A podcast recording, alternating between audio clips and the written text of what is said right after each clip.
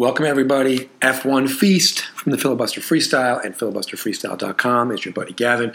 We're talking Hungarian Grand Prix race review. And I'm going to be honest with you. Today, for reasons I will, I will go into after the theme song, we're not going to do any food in the F1 Feast. Are we fasting? Is this the F1 fast? Double entendre intended? No, it's not. However, we're not going to have any food from Hungary or anywhere else related to this feast related to this episode, related to the Hungarian Grand Prix. And that's just another I'm sorry and a string of I'm sorries that have made up the 2023 podcasting year for yours truly here at Filibuster Freestyle. That being said, check out the theme song. Before you check out the theme song, I want you to go on Instagram. I want you to follow three entities besides Filibuster Freestyle at Filibuster Freestyle, and by the way, on threads at Filibuster Freestyle as well. But go on Instagram, and if you like gear, swag, etc., you want to follow at Pop Sketch Designs. If you like headwear specifically, you want to follow at Hip Hop Heads USA. And if you like music, if you like content, if you like musical content, and if you like seeing live bands in action, especially if you live in the northeastern United States, especially the closer to Boston you get, this becomes more and more up your alley. Follow at Drilling Threes on Instagram, America's favorite party band. But like I said, make sure you're following at Filibuster Freestyle. And here's the theme song to remind you what the show's called. Filibuster, filibuster freestyle. Filibuster, filibuster. Watch out for the filibuster. Filibuster. Freestyle. Filibuster freestyle. It's the filibuster freestyle. Filibuster freestyle. Okay, so we're not eating any food today, and that's simply because, listen, it's 11 a.m., it's a Tuesday. I had to come back from the office to allow Chief Marketing Officer Cindy Harrington to go run an important errand. Uh, Charlotte, the producer, was asleep. It is both the beauty of having moved much closer in terms of the studio to my day job, but also, you know, just the, the, the ramifications of it, which is you got to fit in these pods when you can. I happen to have a window I have not had a chance to get any Hungarian cuisine to do any research, a little bit of research on it, but nothing in the fridge is going to work. Not going to pretend I'm eating something, not going to lie to you people. And so, by the way, if you can hear the crickets in the background, we've got the windows open, the doors open, beautiful sunny day here in Massachusetts. So everything's fine, but we're just a little rushed. So we're not eating. That being said, let's talk about the Grand Prix. Two things that seemed a little rushed one good, one bad. Danny Ricciardo back on the grid. And uh, the rushing off the start slash slamming into several cars of uh, Alfa Romeo racer Zhou, who um, he had a tough start, got into some dirty air, had some issue with the leverage of the clutch or something like that. And bottom line, he crashed into, I believe, Daniel Ricciardo who then crashed into Pierre Gasly, who then crashed into Esteban Ocon. I may even be leaving out another person who crashed, maybe Yuki Tsunoda. Regardless, Zhou essentially gets to keep racing, but his day's over after qualifying great and having a tough start. Danny Ricciardo, more on him in a minute, who's been rushed back into duty on AlphaTauri, gets hit in his first, uh, not even before his first turn, his first race back but he gets to stay in the race. Again, more on that in a second. But most importantly, what do we really see? We saw for the second week in a row, Alpine has a double did not finish. And this week, they were both taken out by a three or four or five car medley. And they wound up basically knocking each other out of the race from damages sustained, but again, not created by themselves. So Pierre Gasly, Esteban Ocon both do not finish for the second race in a row. Not what Alpine wanted, ordered, or intended. Now, in terms of things that were rushed that went well, it felt a little premature for Nick de Vries to get fired. It felt a little premature for Danny Ric to get sent into a seat for the Hungarian Grand Prix this week, and then I believe coming up literally a week later, the Belgian Grand Prix at Spa, when after Spa there's like a month off.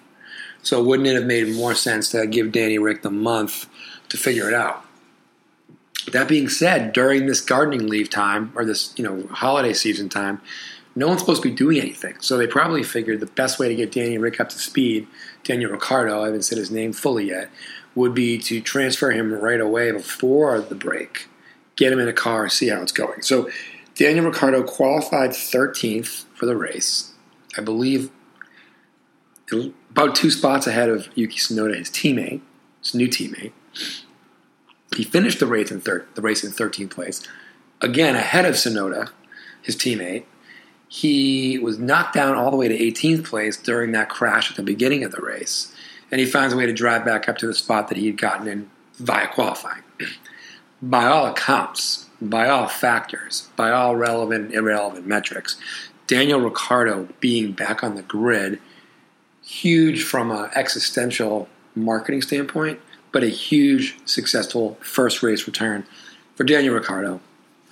And you got to tip your cap to the guy. So we covered AlphaTauri, uh, we covered Alpine. In the middle, uh, Logan Sargent also in Williams had to have a do not, do not finish, so only 17 cars finished the race.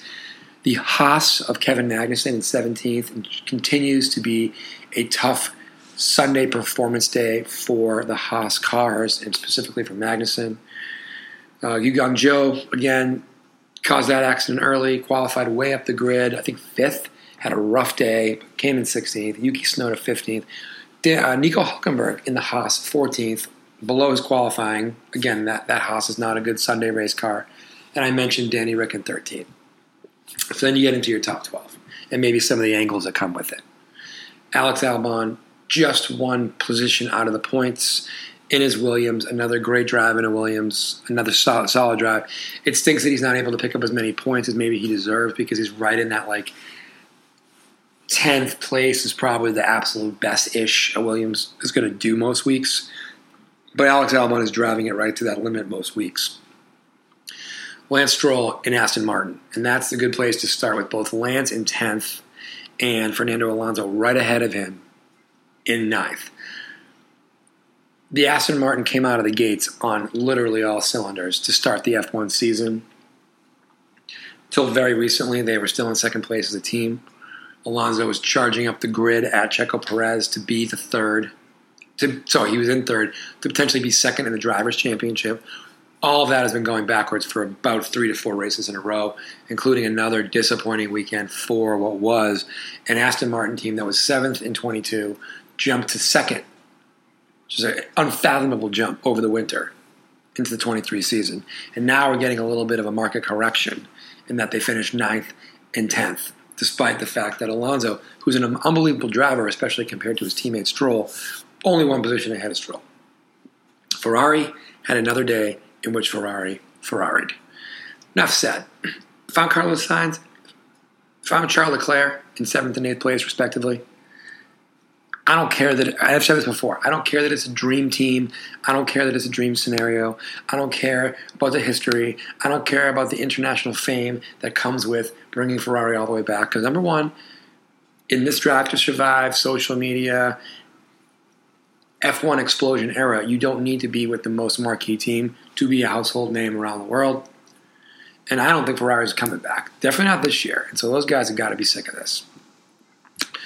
I'm not even worth going into. Other podcasts are going to go into it, but if I'm either driver, I'm just so disappointed in the strategy, the tire management, the pit, the pit strategy, the pit stop execution, all of it, let alone any mistakes that they actually make as drivers, which we'll get into in terms of driver mistakes. George Russell and Lewis Hamilton both, you know, fourth for Hamilton, sixth from Russell. But you got to think if you're a Mercedes, man, so let me get this straight. I drive a Mercedes. There are a couple different teams, three actually, on the grid besides us who have a Mercedes engine Williams, McLaren, and Aston Martin. Aston Martin started this year going gangbusters and looking better than Mercedes. And now, after the upgrades the last few weeks, McLaren in a Mercedes engine looking a lot better than Mercedes.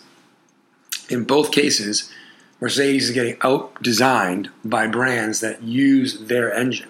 And of course, McLaren and Aston Martin are probably going to move away from Mercedes engines eventually, especially Aston Martin. I believe they're going to Honda in 2026, the new regulations. Bottom line is, George Russell he actually had a good race, but he started so far, back in the in the grid because Mercedes kind of screwed up his qualifying strategy on Saturday. now Lewis, it was the opposite. Lewis, unbelievable qualifying, was the pole sitter for the first time in 18 months on Saturday, out qualifying Max Verstappen by three one thousandths of a second, and then basically gave away three spots within the first two turns of the race with a rough start, not in terms of reaction time, but in terms of didn't take a good line, didn't keep people behind him, and all you know, next thing you know, he's fighting from fourth place the rest of the race, and he ends up finishing in fourth. Oscar Piastri, the rookie, he was running top three for a while for the second race in a row.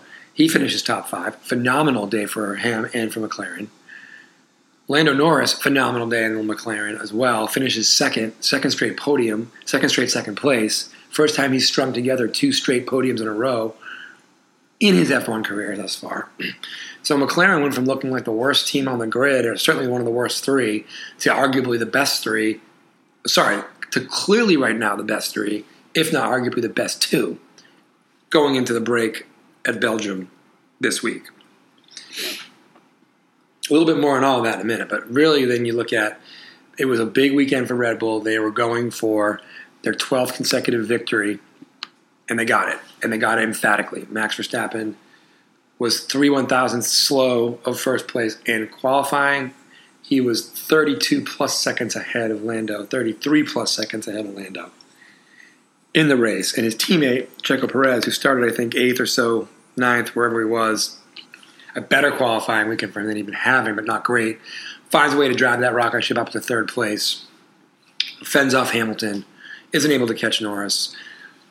For Max, it's another walk in the park. For Red Bull, it's another walk in the park. For Perez, for Checo, it's a really good salvage, especially on a day when Danny Rick is back on the grid and Danny Ricciardo is looking to maybe replace you, if not next season in 25 when your contract ends.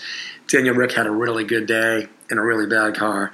It was imperative for Checo to have a really decent day and a really great car. I think he did that, but he's got to keep stringing those together or he could be cooked.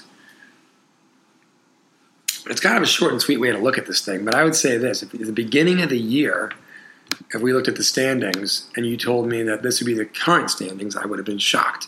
So right now, you've got AlphaTauri in last place. I wouldn't have thought that. Alfa Romeo in ninth place, which I wouldn't have thought that. Haas in eighth, tied with Williams, both on 11 points, who are technically in seventh. I think Williams is, is racing great. I think Haas is racing fine. I think Alfa Romeo is a slight disappointment. I think AlphaTauri is a major to this point disappointment, but again, Daniel Ricciardo moving into the team, we'll see. Alpine, who came out of the gate well ahead of McLaren, is now well behind McLaren. They haven't had a lot of action in a while, and double do not finishes two weeks in a row, two rents in a row. Not great. So McLaren went from a clear seventh to a clear fifth. They are 40 points ahead of Alpine. They are 80 points behind Ferrari. And frankly, they're going in different directions. Ferrari and Aston Martin are still very close. They're only separated by 17 points. Aston Martin's still in third place, but Ferrari, the car seems faster now. They just don't execute well. And then Mercedes has been a beneficiary of all of this, which is Aston Martin has fallen off. McLaren started out terrible. Ferrari's been a step behind basically all year. And Mercedes is looking like the best of the rest of these middle, like second to fifth place teams. And then Red Bull's running away with it. But if you told me that McLaren, where they were after the third, fourth race of the season, halfway through, were going to be a clear, emphatic fifth and maybe have a shot to catch fourth place Ferrari, would have told you you were crazy. So listen to this. Charlotte, the producer, was put down 50 minutes ago, 5 0, by Cindy Harrington. She's already awake from her nap. So we are going to cut this thing very, very short. But in the driver's standings, 21st place, not really fair to him on only one race. Daniel Ricciardo, Nick DeVries, who's been fired, 20th place. Logan Sargent, the other rookie besides DeVries and Piastri, in 19th. All those guys have zero points so far.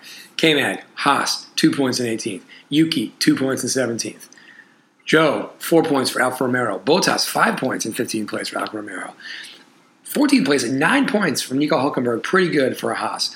Alexander Albon, Bond, excuse me, 11 points, 13th place. Herculean. Gasly and Ocon, have been stuck on their points for a while now. Ocon's in 10th with 31. Gasly's been stuck on 16 forever. Oscar Piastri, after the last two weeks, has gone from behind Gasly, basically, to almost ahead of Ocon. He's in 11th, sandwiched between the Alpines at 27 points. Then it jumps up to 45 for our guy, Lance Stroll, who's been stuck on 45 points for a while, or at least stuck on, like, he hasn't had a lot of action in a while. Lando's been a rocket ship. He's now in eighth, 60 points, two podiums in the season, two straight. He's only 20 points behind Charles Leclerc in seventh. Seven points ahead of Charles Leclerc with 87 points. Carlos Sainz Jr. Three points ahead of Carlos Sainz Jr. George Russell from Mercedes, 90 points. And then it starts to get a little interesting again. Lewis Hamilton, 133 points. Only six points behind third place driver Fernando Alonso. Alonso's now over 30 points behind Perez, who's at 171. And Max is 110 points ahead of his own teammate. Nine wins out of 11 races, 11 podiums out of 11 podiums, 281 points. Max winning this thing by himself in terms of the constructors if he needed to. Here we go. So that's going to be a short and sweet pod. We will do a better job, hopefully, for Belgium. And regardless of that fact, we're going to have a month, three, four weeks at least, to try to get ourselves recalibrated for the back end of the season. Thanks for listening. The express version of the Hungarian Grand Prix from the Filibuster Freestyle, We'd like to call it F1 Feast.